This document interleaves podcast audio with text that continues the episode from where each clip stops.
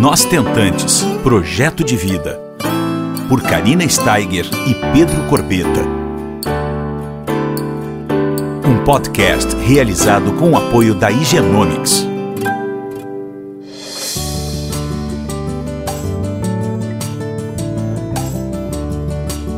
Olá pessoal, tudo bom? Como é que vocês estão? Mais uma semaninha juntos e hoje nós estamos fazendo um podcast que segura coração, viu? Porque hoje eu tô trazendo um caso de uma ex-tentante, a Araês, que ela é carioca, que ela foi mamãe uh, com 38 anos do Beto através de ovorecepção, que nem eu fui do Henrico. Tudo bom, amada? Oi, amor, e tudo bem, graças a Deus. Muito bom estar falando com você sobre esse assunto. Nem me fala, guria. Hoje é um dia muito especial porque não é todos os dias, né, Arais, que nós temos é. duas pessoas falando abertamente sobre ovo recepção, certo?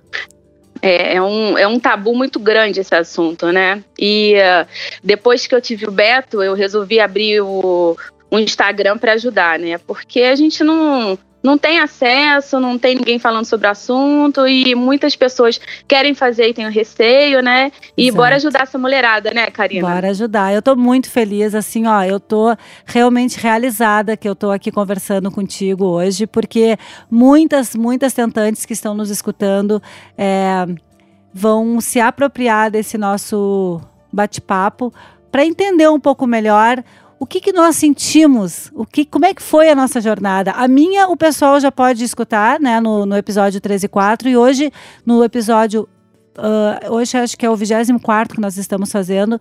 Vamos saber todos os detalhes da jornada da Araês, que ela é do Rio de Janeiro. E desde a primeira consulta até a gravidez do Beto, que hoje está com um ano e sete meses, foi uma jornada relativamente curta, não é? Foi curta, é. Tudo começou assim, na verdade, eu engravidei, eu tenho um filho de 13 anos, tá fazendo hoje, 13 aninhos. Ai, parabéns! E, ah, muito bom, né? E ah, é muito bom ter um adolescente e uma outra criança renovando a alegria em casa. Amém. E aí o Saulo, com uns 5 anos mais ou menos, a partir dos 4, 5 anos, a gente começou a imaginar, ah, vamos ter outro filho, ter outro filho. Mas eu sempre tive muitos miomas, muitos miomas na, na, no útero. Uhum. E o médico falava: não, não tem problema não, pode conseguir engravidar com os miomas. E outros, não, você tem que tirar os miomas. E nisso, eu fiz em 2000, é, eu tive o Saulo em 2006, gravidez natural. Tá, aos 26 anos. Uhum. E em 2013 me deparei com muitos miomas, eram oito. E eu não podia fazer aquela operação para tirar os miomas. Eu escolhi fazer uma embolização. Mas a embolização era para poder é, preservar o meu útero. Uhum. Só que não deu certo. Com essa embolização, a embolização ela entupiu toda a parte reprodutiva, porque ela, ela faz os miomas murcharem, eles têm os espasmos, então eu fico sem os miomas, mas eu entupi meu sistema reprodutivo, o que Sim. o médico não me falou na época. E Sim. dali, é, dois anos tentando depois engravidar, em 2015, eu tive uma gravidez gemelar tubária aos uhum. 35 anos. Ou seja, eu ainda estava ovulando, uhum. mas entupiu todas as trompas. E aí o médico falou: olha, vai ter que tirar e vamos. Daqui a um ano você pode tentar de novo. Mas eu fiquei tentando mais uns três anos e nada. Quando foi em 2017, com 38 anos, eu fui para a clínica Origem. Eu falei, já que é para fazer uma FIV, já que eu não engravido, fazer um tratamento, vou procurar é, um médico, um médico reconhecido. Eu pedi indicação a um outro médico e fui para lá. E aí comecei a, a, fazer o tratamento. Descobri que o meu H, HMH, não, é AMH, é que é o hormônio antimoleriano, estava 0,37.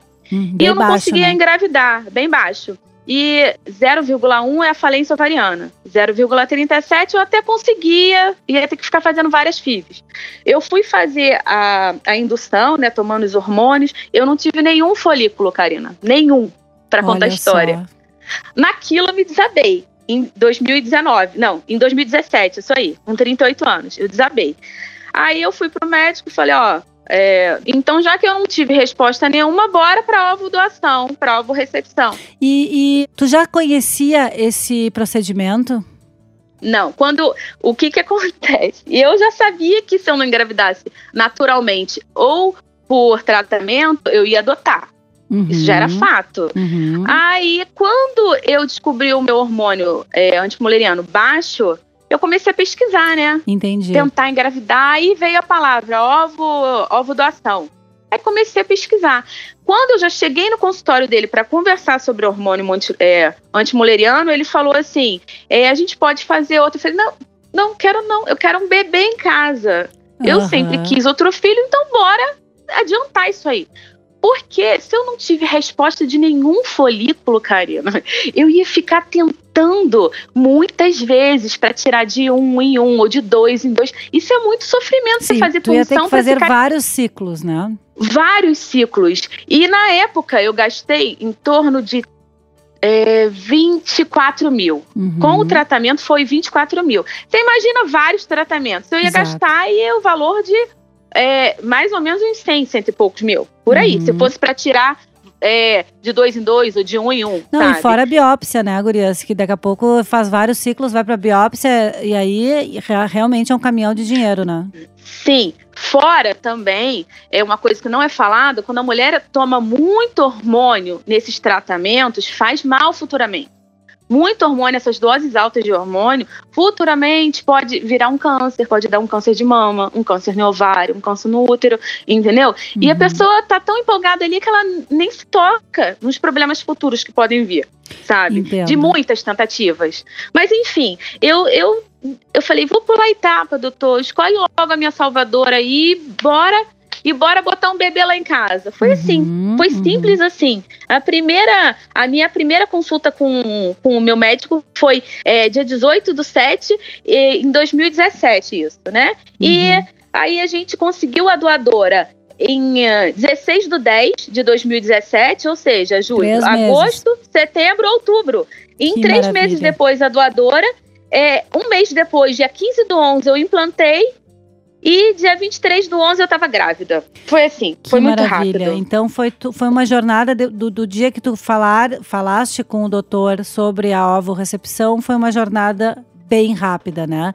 Foi. E, e lembrando, é legal falar sobre isso, uh, Amada, porque as pessoas geralmente elas pensam, ah, mas vai ser muito demorado e tal. Depende. Depende de clínica para clínica, é tudo muito individual, né? Então, a é. minha sugestão, que eu acho que tu vai concordar comigo, é que a gente precisa é, ir atrás de um especialista de uma, de uma é, clínica de reprodução assistida que a gente confie muito Isso. e que seja realmente, de fato, muito, muito séria, não é? Sim, é, porque não adianta a gente gastar dinheiro com uma clínica qualquer, que na falada. Eu antes eu passei por duas clínicas duas clínicas. Duas clínicas que só me fizeram é, ter pressão alta, porque todas falavam: você não vai ser mãe, você. Ih, fez embolização, não vai engravidar. Só passei por estresse. Uhum. E é, quando eu resolvi eu falei, ah, não, agora eu tenho que procurar um especialista, uma pessoa que eu confie. Então eu comecei a pesquisar na internet. Você começar a pesquisar, seguir o médico e, e ver relatos, e se informar, fazer consultas antes, pesquisar é muito importante. E é claro, tem que ser um médico reconhecido, uma clínica reconhecida, onde você já saiba que tenha sucesso, os casos de sucesso, porque senão você gasta um dinheirão à toa. E não é fora, não é só o dinheiro, é o tempo e a parte emocional, né, que vai que vai hum, só se desgastando. Que, que é fundamental, né?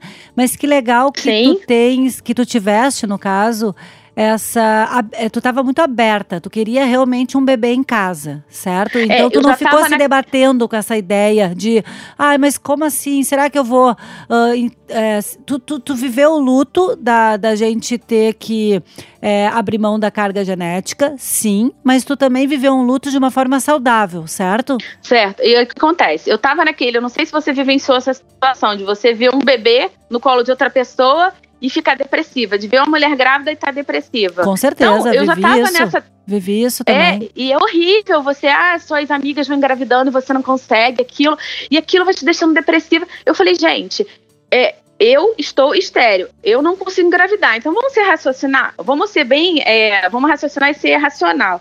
Se a única forma de eu conseguir engravidar é com um óvulo doado, porque o óvulo doado, eu não, eu para mim, o meu filho é meu. Claro. Para mim, foi só um meio de transporte. Foi uma cápsula enviada por Deus para eu engravidar. porque já estava escrito há muito tempo. É. Eu já sonhava com meu filho há muito tempo, Karina. É muito louco isso. É. Eu tinha um sonho quando era solteira que eu tinha um bebezinho é, cabeludo, gordinho, menino, sabe, com as bochechas rosadas, e ele nasceu assim. Ai, então, assim, Sabe, é muito doido, já estava escrito. Não, então, e eu então, sempre falo exatamente isso que tu tá falando. O nenê, a gente primeiro idealiza no coração e aqui na nossa cabecinha. Pra, antes mesmo da, da gente ter a, a, gestação, antes de nascer, né, e tudo. Então é como tu falou, uh, tu já estava tudo muito tranquilo dentro de ti, né? Quando já. veio essa possibilidade e tu olhaste ela como eu também olhei, Guria, com olhos de gratidão. Uhum. Sim, Porque não, foi a maneira agradeço... como a gente achou, trouxe a nossa, nosso sonho para a realidade. Tu concorda? É, eu agradeço todos os dias da minha vida. Né? Eu fiz um altarzinho aqui em casa para agradecer, para me lembrar de agradecer. Porque a gente, em meio à loucura da vida, a gente esquece de agradecer né? E assim, eu pedi muito. Eu ajoelhei, eu falo para as meninas ostentantes, eu ajoelhei muito no chão, eu rezei muito, eu orei muito, eu fiz muita promessa. Eu sou católica, né? Uhum. Então, assim, se falasse para mim assim, vamos ali tomar um passe, vamos tomar um passe. Vamos tomar água de não sei o quê, vamos tomar. Eu fazia de tudo, sabe? Porque eu, eu desejei muito. E não importava da forma que fosse vir para mim. Né? Então eu fiquei anos orando, rezando, pedindo, sabe? E eu sabia que ele ia vir mas é tudo no tempo de Deus. Tudo Papai do Céu lá em cima que está preparando e a gente vai ter que ter paciência e esperar, né? É verdade. E e eu sei que, assim, a parte do marido, que eu sei que você provavelmente deve ter tido, né? O apoio é, do esposo, ou namorado, ou noivo, é essencial. Porque a gente decidir sozinha é muito, é muito complicado, né? E uhum. assim, ele me deu muito apoio. Ele falou, amor, vai ter 50% da genética aí eu falei, não, e tá tranquilo. Mesmo porque, assim, quando o, o meu médico não me deu a opção de escolher, ele falou: ó, é, hoje está começando o ciclo de uma possível doadora. Eu falei, beleza. A única coisa que eu pedi que a pessoa fosse nova. Uhum. A única coisa, eu não quis ver ficha, ele não me deu também oportunidade de escolher, de ver ficha nem nada. Eu falei, o senhor escolhe, o senhor decide, só escolhe a menina bem novinha, porque a gente sabe, quanto mais, óvulo, quanto mais novo é o óvulo, mais qualidade e mais facilidade da gente engravidar. Com certeza. Né? Então foi a única coisa que eu pedi. E assim foi feito. Aí a gente implantou dois embriões e eu tive um sangramento no começo e engravidei do Beto né? Mas poderia ter tido gêmeos aí, né? Porque ele, ele botou em blastocisto dois excelentes embriões, eu podia ter tido gêmeos. Uhum. Mas aí vingou só o Beto. Então eu tive muito apoio emocional do, do marido e a gente tem lá os três embriões para botar futuramente, se eu decidir. Ah, tu, tu ainda tem três embriões congeladinhos? Tenho, tenho. E vai tentar a terceira? Não, não sei. Eu até quero muito. O problema é que a gestação do Beto, eu tive diabetes gestacional. Ah. Vamos lá. Quando eu engravidei, quando eu engravidei, é, a gente fala assim, poxa, mas você é, foi tudo de boa, foi você decidiu, eu decidi, botei lá os embri o, embrião, né, engravidei, tive o meu positivo, mas não foi, nem sempre é tudo flores, né? Eu tive muita crise de ansiedade na minha gravidez. Porque eu passei, além da embolização, da, da gravidez tubária que eu tive, eu tive o medo de perder, porque eu tive o sangramento, né? Uhum. No iníciozinho, então eu não sabia se eu ia continuar com a gravidez. Aí logo depois veio aquelas dúvidas todas que veio, não sei se você teve, quando a gente é, recebe o positivo, que fica assim, meu Deus, vai puxar o pai, vai ter a minha cara, não vai ser parecido comigo, não vai ser parecido comigo. Eu passei por todas essas dúvidas normal, também. Normal. E, e assim, eu não tinha ninguém para me ajudar, eu não tinha nenhum caso que eu conhecesse na internet para uhum. olhar e falar, nossa, essa pessoa é realmente é epigenética, é verdade, a criança é parecida com a mãe. Eu não tive esse apoio. Então foi eu trabalhando na minha cabeça, sozinha, sabe? As minhas crises de ansiedade, uhum. o medo de perder o bebê. E eu tive mudança, mudei para São Paulo nesse meio tempo, fechei minha empresa, várias coisas aconteceram ao mesmo tempo. E eu não é tinha um, obstetra ainda. É um mix de sentimentos, né? Sim, e toda essa minha crise de ansiedade, a gente na gravidez a gente não pode tomar remédio, né? Então eu fiquei tomando passiflora e fazia uns, fazia uns exercícios de respiração, porque ficava, ai meu Deus, o bebê vai aparecer comigo, não vai? Ai meu Deus, vai ser a cara do meu marido, não vai aquelas insegurança boba, sabe? Uhum, que depois aí, que nasce, né, amiga? Tudo guria, que eu falo, eu é falo poda. Pra você, é, muito, é bobeira, tudo isso é bobeira, por isso que é bom falar sobre a ovo recepção porque a gente sabe, o seu filho é a sua cara, mulher. É. O meu é a cara do meu esposo e parece comigo. Todo mundo fala, nossa, mas ele é sua cara. E é muito louco isso. Vai dizer que não é Deus trabalhando, que não é, é presentinho Deus, lá de Papai é do Céu? É, não tem outra explicação. Mas o que eu mais achei interessante que tu falaste agora é que muitas pessoas me perguntam, e agora tu comentaste, essa rede de apoio que tu não tiveste, por exemplo, é, eu também, como nós somos uh, mães da mesma época, a gente não encontrava pessoas como nós que falamos abertamente. Eu tive uma dificuldade muito grande também, né? Não, nunca tinha visto. Eu tenho duas amigas que, no caso, uma tinha feito na Espanha com o meu mesmo médico e a outra tinha feito aqui em São Paulo.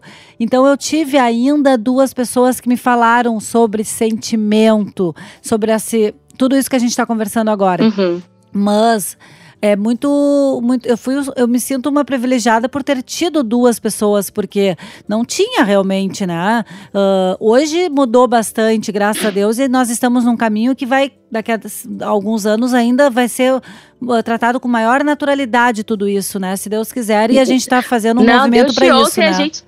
Isso aí, vamos fazer um movimento, vamos botar todo mundo na rua aí para entender essa, essa... É, toda essa questão de epigenética, de ovo-recepção, de ovo-doação, quem tudo, pode ser doadora, tudo. congelamento Exato. de óvulos, de tudo, porque tá tudo interligado. Tá tudo tá interligado. E os nossos filhos, por exemplo, tanto o Henrico como o Beto, daqui a 10 anos, quando eles tiverem praticamente 10 anos, eles vão tratar isso com tanta naturalidade e porque nós Sim. falamos muito abertamente e a gente está fazendo todo esse movimento, tu uh, com a tua rede, uh, eu, a gente se conhece através do nosso grupo de WhatsApp. Uh, tentantes Isso. que estão escutando, só para vocês entenderem, eu e a Araés, nós estamos num grupo de Whats e a gente se conheceu assim. Então, olha que rede de apoio maravilhosa, né? Que nos é uniu. É isso aí. Né? E que a gente está, é. no caso, se esforçando para trazer informações para vocês que estão nos escutando, né? É, e como é que começou essa, esse, essa rede de WhatsApp, né? Esses grupos. Começou assim, é, eu tendo vontade de ajudar outras pessoas, mas não sabia como. Uhum. Aí aqui na minha cidade, em Araraquara, é, eu sempre contei abertamente para as pessoas. Estou no meio da rua, sei lá, estou no médico, converso e falo da minha situação. Uhum. E aí todo mundo, nossa, mas que legal. Aí olha para ele, olha para mim, aí fica emocionada. E assim, era a minha vontade de passar para as outras o que eu vivenciei. Aí chega uma pessoa com 50 anos fala: você pode engravidar, você tem útero. Nossa, mas eu não, eu não menstruo mais. Mas você pode fazer a a FIV por ovo recepção, recebe um óvulo doado, você vai ter seu bebê. Então, é falta informação. Aí Total. a gente montou esse grupo de WhatsApp, porque meu médico também começou a divulgar para ajudar. As meninas foram através do Instagram entrando, conhecendo e, e me perguntando. E eu fui montando o grupo de Zap. Aqui em Araraquara, eu já ajudei quatro meninas, já engravidaram através de ovo recepção. É, sabe? não, é maravilhoso, né? A gente é leva essa informação e as pessoas conseguem, através de esclarecimentos, saber que essa é uma opção que serve para elas, né? Sim, claro. E é, o, o mais importante é, é, a rede de apoio, porque assim, como falta informação, é, elas não sabem nem por onde começar, né? Exato. Tipo, qual médico escolher, qual clínica escolher. Qual é o primeiro passo, né? Não, ninguém sabe nada. É muito, é muito louco, porque o que o ginecologista só faz é, é, informar que você tem que tomar anticoncepcional, né, para poder evitar a gravidez e, e não amiga, falar, eu quero fazer filha. uma pergunta assim que que todo mundo faz, tá? Tu já deve ter escutado, eu escuto diariamente, enfim. É, quando que quando foi que a Arais falou para a família? Ah, então. Olha só, eu, gra eu guardei esse assunto para mim e para o meu esposo. A única que sabia era minha irmã gêmea, que me deu apoio. Uhum. Então, a família só foi saber o Beto com 10 meses. Uhum. Vou te falar por quê. A, meu medo maior era minha mãe. A minha mãe. Aí, quando eu já ia preparando ela, nossa, mãe, mas se eu não conseguisse engravidar com os meus óvulos, eu ia fazer ovo recepção. O que, que é isso, minha filha? Eu explicava para ela, porque pessoa idosa tem mais dificuldade de entender. Uhum. E aí, eu já fui preparando ela. Aí, um dia eu sentei ela no sofá e falei, mãe, vou te contar um negócio. Respira fundo. Aí ela, eu já sabia. Ai, querida. você, já, você já vinha contando, já, já vinha me preparando e eu já sabia, eu já desconfiava. Uhum. Aí eu falei, e aí? Faz alguma diferença? Seu amor vai mudar por ele ou não? Aí ela falou que não. Ai, menina, ficou emocionada de falar. É muito é. legal, porque o meu medo era ela. Olha que loucura. É, não, mas é isso. A gente tem vários medos, faz parte essa nossa caminhada. Ela tem, eu, são uma vez eu falei com uma psicóloga e ela me comentou, são vários lutinhos, né, que a gente vive no decorrer. E vários medos uhum. e tal. Mas quando a gente entende que essa forma de parentalidade é, a, como eu sempre falo, é a forma mais linda que Deus nos colocou nas nossas vidas para nós termos uhum. esse amor e conhecer esse amor, tudo fica pequeno, não é? Sim, aí depois que eu me libertei, porque é uma libertação, é uma né? Libertação, é uma libertação. Total. Aí eu mandei, eu, eu virei pro meu médico e falei assim: olha, hoje eu estou abrindo meu Instagram porque eu quero ajudar as pessoas. Eu quero uhum. contar minha história, eu quero ajudar as pessoas. Me ajuda? Quando tiver algum assunto aí para você abordar e tal, me indica que as pessoas vão entrar lá e eu vou contando, eu vou ajudando as pessoas. E daí começou é, eu fui abrindo, contando, e dali eu printei e contei pra família. Eu contei pra família pelo WhatsApp, Karina. Ah, que maravilha! Santa tecnologia! Mandei, porque eu moro, eu moro no interior de São Paulo. Não tinha Sim. como reunir todo mundo e contar. E não ia fazer diferença, porque assim, depois que você já conhece, sabe? É, e você já vivencia. E mesmo se eu tivesse grávida, não ia fazer diferença. Não eu acho que nem para minha mãe ia fazer diferença, né? Era coisa mais da tua cabeça, né? Sim, a partir do momento. A gente tem que preparar a nossa cabeça. Exato. Eu falo, antes de fazer uma ovo recepção, você tem que preparar a sua cabeça. Porque se você não preparar a sua cabeça, você pode ter, correr o risco de lá na frente você ter uma depressão pós-parto. Perfeito. As meninas me perguntavam, tem várias perguntas. Você tem medo de rejeitar seu bebê? Você tem medo de dar mais amor pro seu filho natural do que para esse outro bebê que vai nascer por ovo recepção? A outra pergunta viraram para mim e falaram assim: Nossa, mas você é, você vai ter um filho de, de outra mulher. Uhum. Você é, seu marido vai ter um filho com outra mulher. Aí eu virei pro meu marido amor, vem cá, me perguntaram o seguinte: se você se importa de ter filho com outra mulher. Aí ele virou pra mim e falou: que outra mulher que eu vou ter filho? Eu vou ter filho com você. O claro. filho é nosso. Então, é, a gente tem que trabalhar a cabeça. É um negócio tão sublime. É a gente que vai gerar, é a gente que vai amamentar. Ele tá dentro da sabe? gente, né?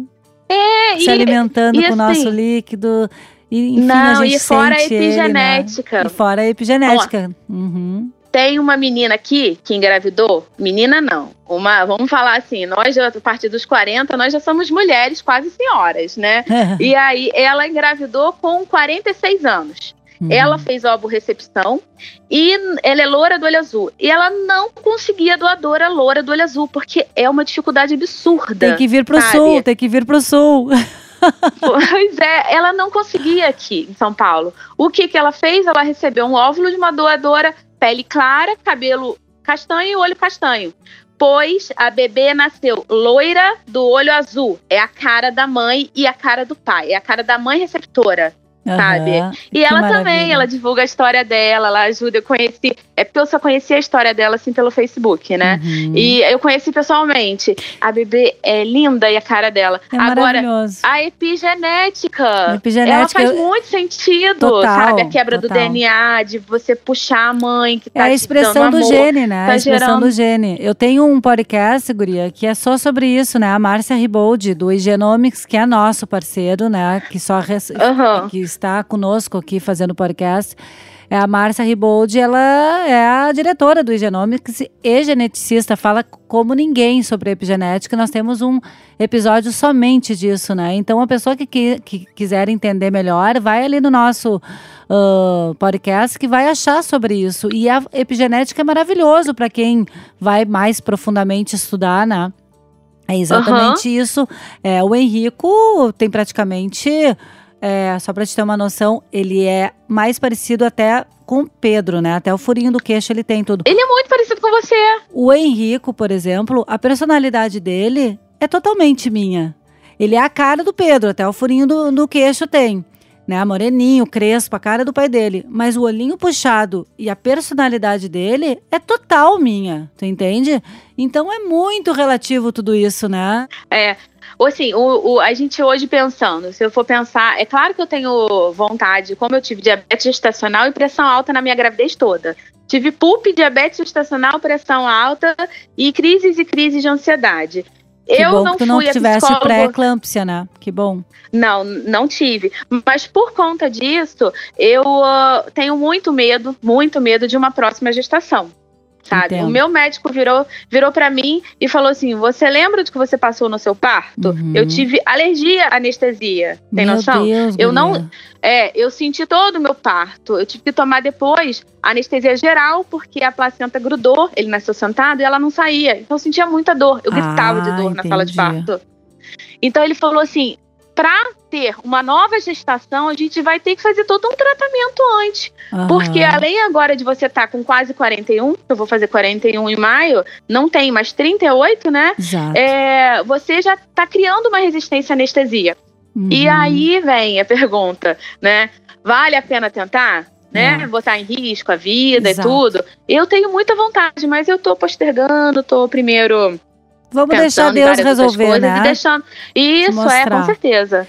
Eu, eu só com sei certeza. dizer, assim, que é, sem palavras realmente para esse bate-papo.